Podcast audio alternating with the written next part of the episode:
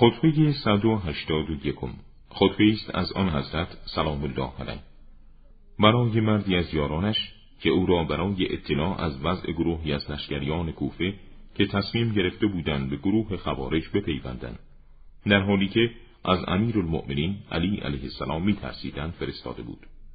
هنگامی که آن مرد برگشت امیر المؤمنین به آن مرد فرمود آیا آنان احساس امن کردند و بر جای خود نشستند؟ یا ترسیدند و کوچ کردند و رفتند. آن مرد پاسخ داد بلکه یا امیر المؤمنین کوچ کردند و رفتند. حضرت فرمود نابود شوند و از رحمت خدا دور شوند. همانسان که قوم سمود نابود شد.